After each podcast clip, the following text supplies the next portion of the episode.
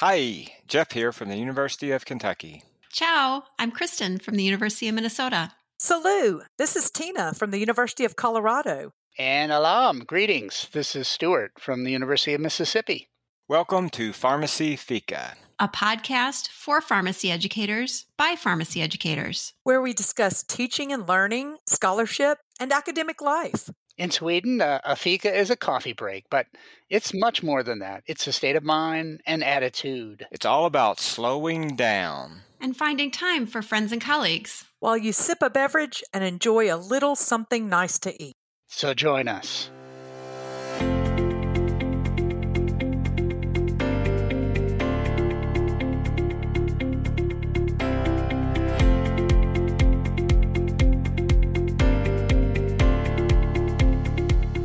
Hey everyone, it's great to see you all again. Back on the Pharmacy Fika, and we're here having some snacks together. We also have a special guest today. Steve Scott from Purdue University College of Pharmacy has joined us today, uh, talking about a topic that I think will be really relevant to everybody.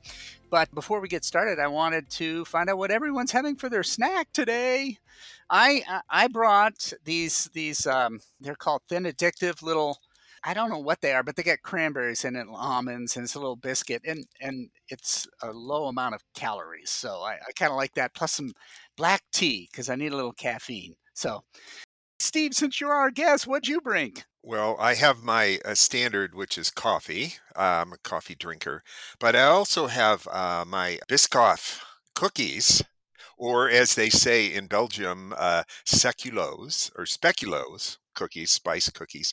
Um, and what I didn't realize is that Biscoff is basically biscuits and coffee. That's where the name come from.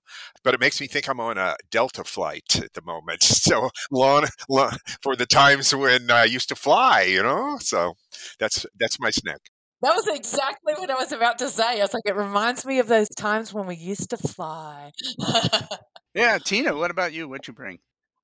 I have my usual George Clooney Nespresso, which I enjoy so much with its lovely crema, and a delicious piece of dark chocolate. Ah, reminiscent of I think what Kristen brought last time, but I don't know what she's got this time. I have got some macadamia nuts, salt and pepper macadamia nuts, and no tea today, just some water, just channeling my Jeff. and Jeff, did you bring something other than water this time? So, because Steve was here, I thought I needed to like step it up a little. So, instead of water, I brought sparkling water today. oh, there you go. Still healthy. Still healthy. Yeah. Well, um, I don't know about all of you, but we have this this third, fourth, fifth wave of COVID nineteen uh, with the Omicron variant is uh, it's really hit us here in Mississippi. This past month, we've had a lot of our faculty out. We've had a lot of our students out, people having to be quarantined. Luckily, you know, no one's seriously ill. Everyone's been vaccinated, so that's been very fortunate. But we've had a lot of disruption as we've started this new semester as we're recording this. And I'm just wondering how it's affected all of you. Well, not only by Omicron, and we are live. Um, we didn't take a two week online. We are live from the start, but it's also like minus 14 today. So, and that's without wind chill. it's just minus 14. Oh, my word. surprising the virus is able to survive. Steve, how about at Purdue? we have been for the most part uh, keeping things rolling. We've had to change some of the protocols on campus with respect to uh, increased testing. They've been ordering more masks and a, a variety of things. Um, and I, I, guess what what concerns me most is just the uncertainty that we're still going through. You know, you're trying to plan out the semester and trying to re-engage students and and every time you think you're taking one step forward you're like taking a half a step back and and uh, and I frankly I'm very concerned about the healthcare industry uh, I don't know, just the burden that's being placed on the industry and the number of people leaving it right now because of burnout, et cetera, that that bothers me as well. So. So, you know, despite my best efforts, about three or four weeks ago, I got COVID. So that threw a wrench into some plans into a mission trip that I was supposed to lead into Mexico. That that got canceled because of that. Um, fortunately, I kind of hopefully I've got it out of the way before the semester started. Uh, you know, and, and now here we're we're face to face, but sort of like Steve said, we're dealing with you know a decently large percentage of students who are out at any given day. And I was telling Kristen beforehand how that has really increased my time spent on teaching significantly just dealing with the accommodations and the extra emails and the makeups and rethinking things that I've done in the past because of issues that might arise and and just not wanting to take the chance. So uh, not it's not just me that's having those, but it's definitely affected us here. Yeah, we um I like Jeff, I'm going to put it out there. I got Omicron over the holidays. My first holidays back in the states in 5 years and yet I still experienced it over Zoom because I was sick. um, but and I, I really do want to say that because I had a couple people say, "Oh, are you ashamed?" And I went, "No, I'm not. I mean, I I I'm vaccinated. I wear a mask everywhere. I keep my hands clean." And I, I want to normalize us talking about that because I think that influences our students and trainees as well. But we made the decision to do first two weeks online, experiential staying staying as well as it can go. I'm cautiously optimistic we'll be back January 31st, but it, it, had a big effect on our interprofessional program. So we had 850 pharmacy, medicine, dentistry, nursing, physical therapy, and PA students starting an interprofessional course that's facilitated by practitioners in all those fields. And we actually made the decision that if we took out 850 learners and all the facilitators, it would crash the campus educationally and the health system. So that course will continue in online format throughout the semester, which was, you know, that was a big decision, but at least it gave us time to come up with a, a better online program versus just the the fast flip, which we I think we all nobody loved those days. Well, I know the topic that you wanted to bring to us, Tina, and, and and this was one that you suggested a while ago, but I think it's really relevant to this whole discussion because we have so many faculty out unable to deliver their instruction and we're covering for each other. So why don't you introduce the topic how you got interested in it and you know um, how it's relevant to pharmacy education? Definitely. Well you guys you know know that i'm mildly obsessed with taking topics of clinical relevance and looking at how they apply in the educational spaces. So I had listened to um, a podcast that I love called Freakonomics MD and um, hearing them discuss about some papers looking at whether patients do better when the um, when the specialists are all the way at a conference. Now there's several papers, and these will be linked in our in our um, show notes that ultimately found that patients got better. And it made me wonder about are students better in the classroom when we have people that mostly spend time in the classroom with them and that consistency over time, which led me to a fascinating commentary from 2015 about utility infielders. One of my colleagues here said a group of specialists trying to train general- generalists and how difficult that is. And with the pandemic and having to cross cover and back cover, I thought, wouldn't it be nice to revisit this idea of in our classrooms and educational spaces, you know, are we really looking for what's been called utility infielders? I'm going to turn it over to Steve to describe what that is. Well, um, I, I guess it's because I'm old enough. I, I and I have always been a baseball fan, but there was there most teams had a utility infielder, and that that was a player who was never one of the stars, but could always play multiple positions.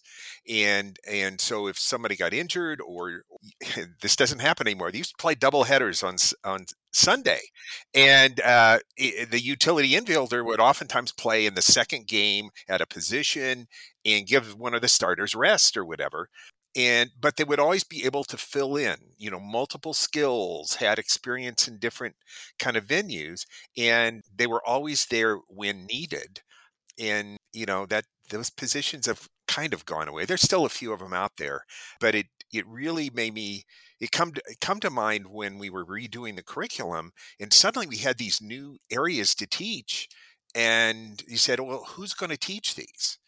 In the spe- in individuals who are specialized in oncology or whatever and these are kind of general topics. And they said well uh, that's not my area you know i can't i can't teach that and and it made me think about this and and i thinking like okay don't we all kind of start out with the same general sort of education and you know we all have the same baseline but suddenly if we start specializing we can't we can't even lead a discussion about some of these general topics anymore?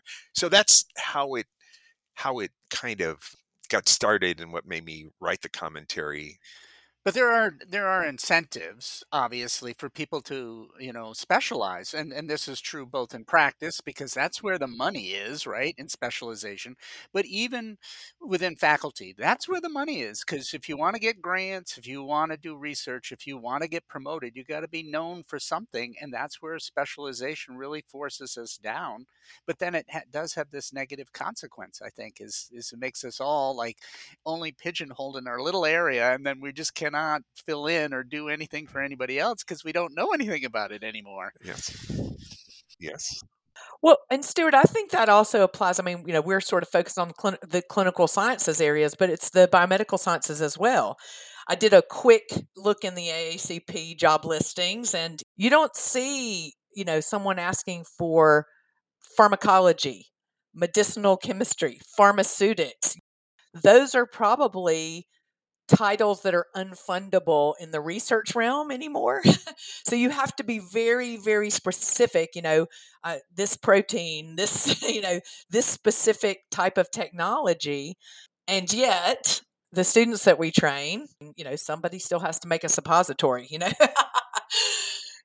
I always think about things with my administrative hat on and and I think of the the many times that people have stepped in not just because of covid but because of parental leaves because of semester leaves because of retirements and how much we appreciate that how much work it is on their part to maybe be moving from course to course you know different every year and having to relearn that content area and figure out how to approach those topics and and what are the best pedagogies to use and where should i aim my assessments at? And then then the next semester they have to do it again with a different topic and how hard that work is on a generalist when when we position people that way.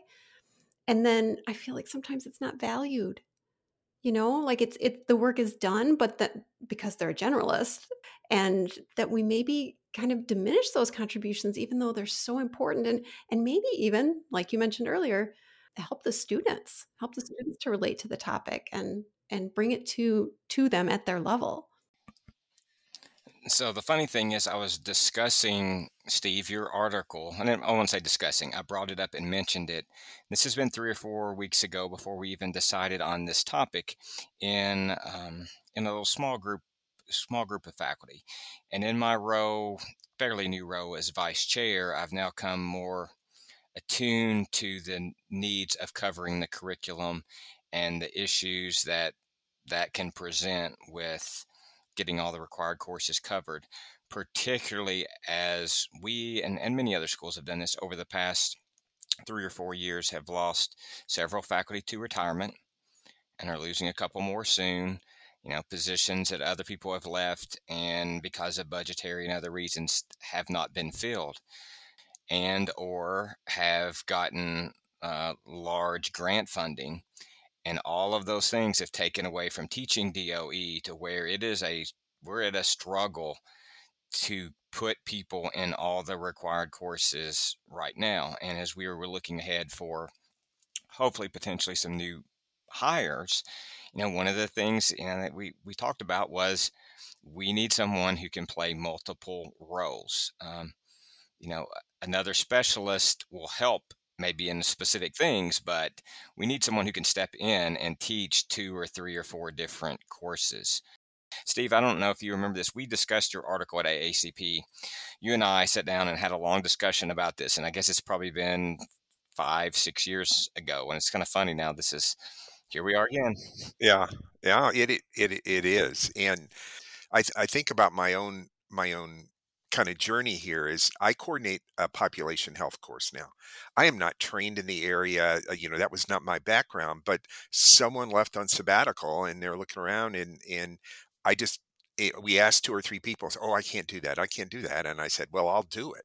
Actually, I found it to be a wonderful thing for me personally because I deal with now these topics that I'm actually very passionate about, eh, healthcare general topics, not specific topics, and I found it very fulfilling uh, to do that. And and so that's something else sometimes when you get out of your your area, but you you can grow and you can get a lot of satisfaction out of that as well. Yeah, this reminds me of the book Range, and I know that um, yeah, oh, you've got it right in front of you. Look at that. Oh, everyone's pulling out copies of it. Mine's on my iPad. I'm reading it too. So, uh, terrific book. Uh, I know Jeff has also uh, read it, but everyone raised their copies of Range when I said that. But the Fika Book Club. absolutely, it would be a great book club for faculty to participate in. But you know, this idea of that narrowing our focus and becoming specialized makes us less uh, open-minded gets us more stuck in our ways because we think we're experts at something and we're less willing to experiment and try other things because we get very narrowly mm. focused and i mm. think you in you articulated it very well steve which is, is this idea when we step out our comfort zone we learn new things we begin to see connections between our old knowledge and this new body of knowledge and it's it it allows creativity it, i mean it, it opens up new doors that i think when people specialize too much they're they're closing themselves off to things you know they're closing themselves off to things. But one thing that really struck me about what steve said was you know he you could really hear the intrinsic motivation being activated right? He was like this wasn't my area but i realized as a generalist i could eh, thread through things i was very passionate about. Now i would suggest perhaps our extrinsic reward systems are gamed towards the specialist right and that sort of leads me to this next part of the conversation, which is I think our team teaching is bringing in lots of different people. I wonder if it's safe for our students when we do it that way. Yeah, so when you use the word safe here, and I know you put it in quotes, air quotes, which our audience cannot see, but I, I, think you mean educationally, it's not as good for our students to have so many different instructors in a course who are all specialists when they would be better served by a generalist teaching the whole thing from beginning to end, like Steve does in his population health course, I assume, is you're the primary instructor.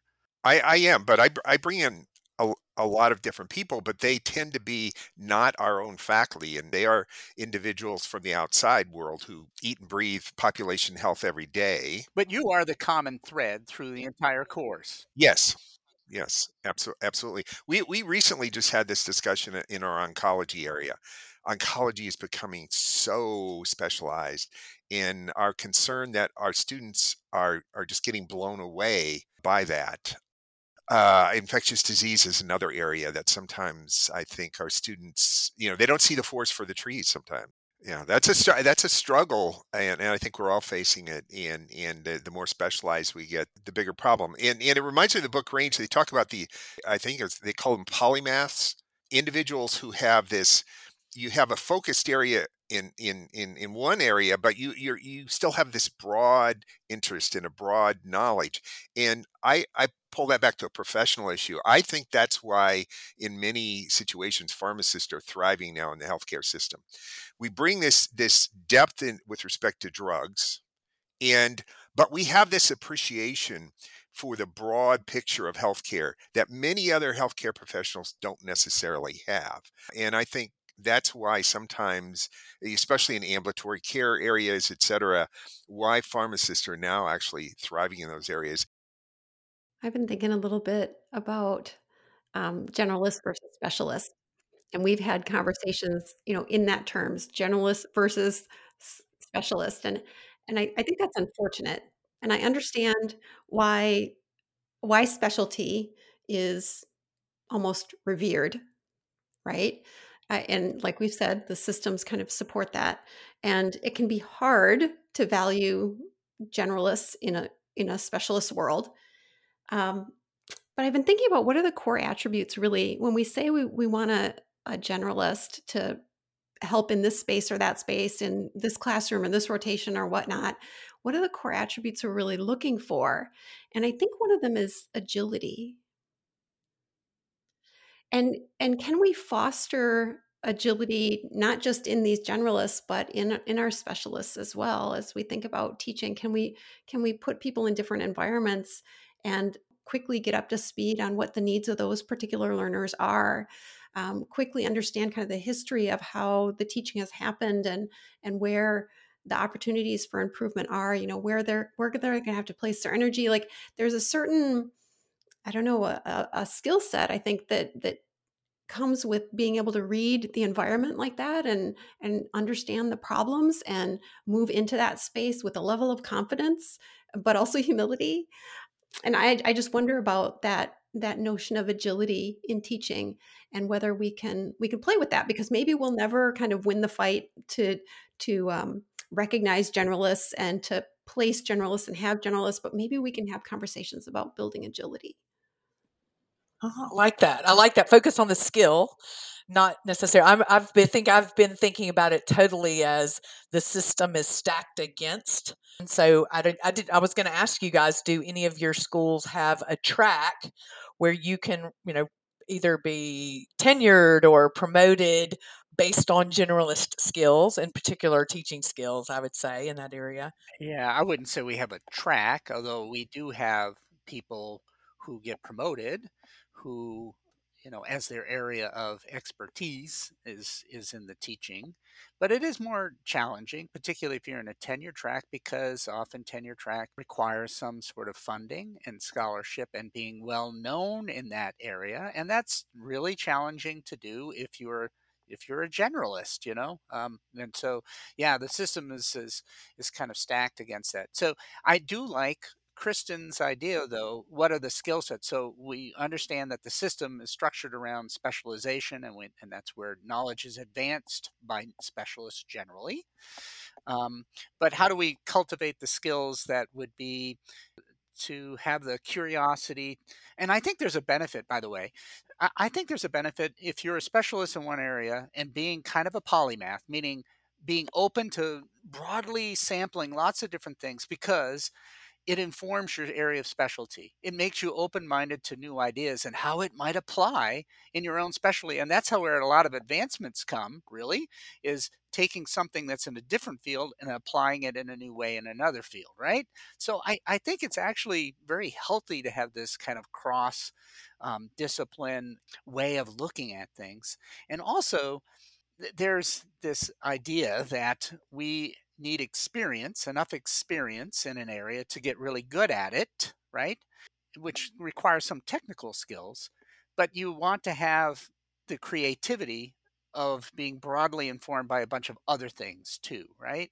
And that helps in the interpersonal skills, the caring skills, those sorts of things. Because if you're only technically skilled, we've all experienced it, either a physician or even a teacher who's technically skilled but just has no interpersonal skills, no caring skills, none of those other sets of skills which are so critically important for teaching and caring for patients. And we got to have them all, right? So you got to be curious about all those other things too, not just your discipline. So how do we cultivate that that curiosity, that agility? Your um, point about agility, I think is great, and it made me think about which I referred to in my commentary. Um, the original, what I call them, clinical pharmacy people, like Bob Chalmers and those folks. They were originally pharmacologists, and and they saw where pharmacy was going and they created clinical pharmacy because there was no clinical pharmacy and so that makes me think they were agile to say you know i was trained as a pharmacologist that's where my bread and butter but this seems so much more exciting to me and i'm going to take my knowledge of my professional knowledge we're going to teach students differently uh, and there was a whole cadre of those individuals at that time no, I was just thinking about um, Steve's description of border, uh, what I would consider border crossing, right? Like seeing, eh, having some skill, seeing some opportunity, and kind of boldly stepping forward across and making that new role. Uh, maybe that's something we should highlight as as something that generalists are able to do and can be supported in doing and finding those you know building on stuart's ideas around curiosity too you know looking for those opportunities and maximizing those opportunities so, so i've got a, a book that came to mind that actually ties together really pieces of what each one of you have said. And some of you may have read it or not. It's, it's called The Innovator's DNA.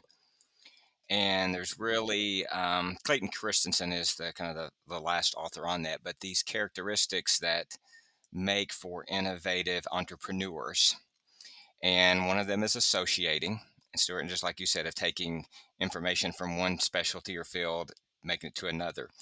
There's networking, observing, experimenting, questioning. All of these sound very much like skills of a, of a scholar. Um, and I think this, you know, kind of speaks to that agility that if you can do those, you can associate, you can question, you can observe and network, you can learn a lot, but then you can also make some really inroads into whether it's teaching or whether it's your research or or whatever. So, um, yeah, that just kind of fit right in with everything each one of you said. Brilliant, brilliant. That was a really nice way to tie it all together. Yeah, I think so. Well, I think we have run out of time. It, it, we've had our 30 minute coffee break together. And so this is going to conclude our uh, Fika episode. I think Kristen's up for our next conversation. I don't know if she's already pitched a topic. Have you?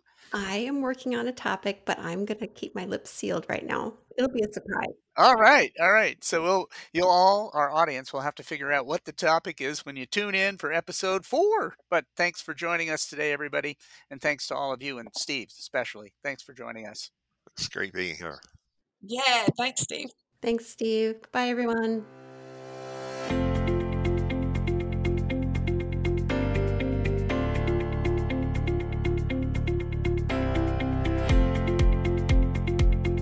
Thanks for listening to Pharmacy Fika, a podcast where we enjoy coffee and conversations. If you liked this episode, please pass it along to a colleague and be sure to rate us. You can share your reactions on Twitter at Pharmacy Fika, but please be kind. This is a safe space. Got a question or want to suggest a topic for a future episode? Leave us a voice message at speakpipe.com slash pharmacyfika. Bye for now. Namaste. Das vidanya. Au revoir.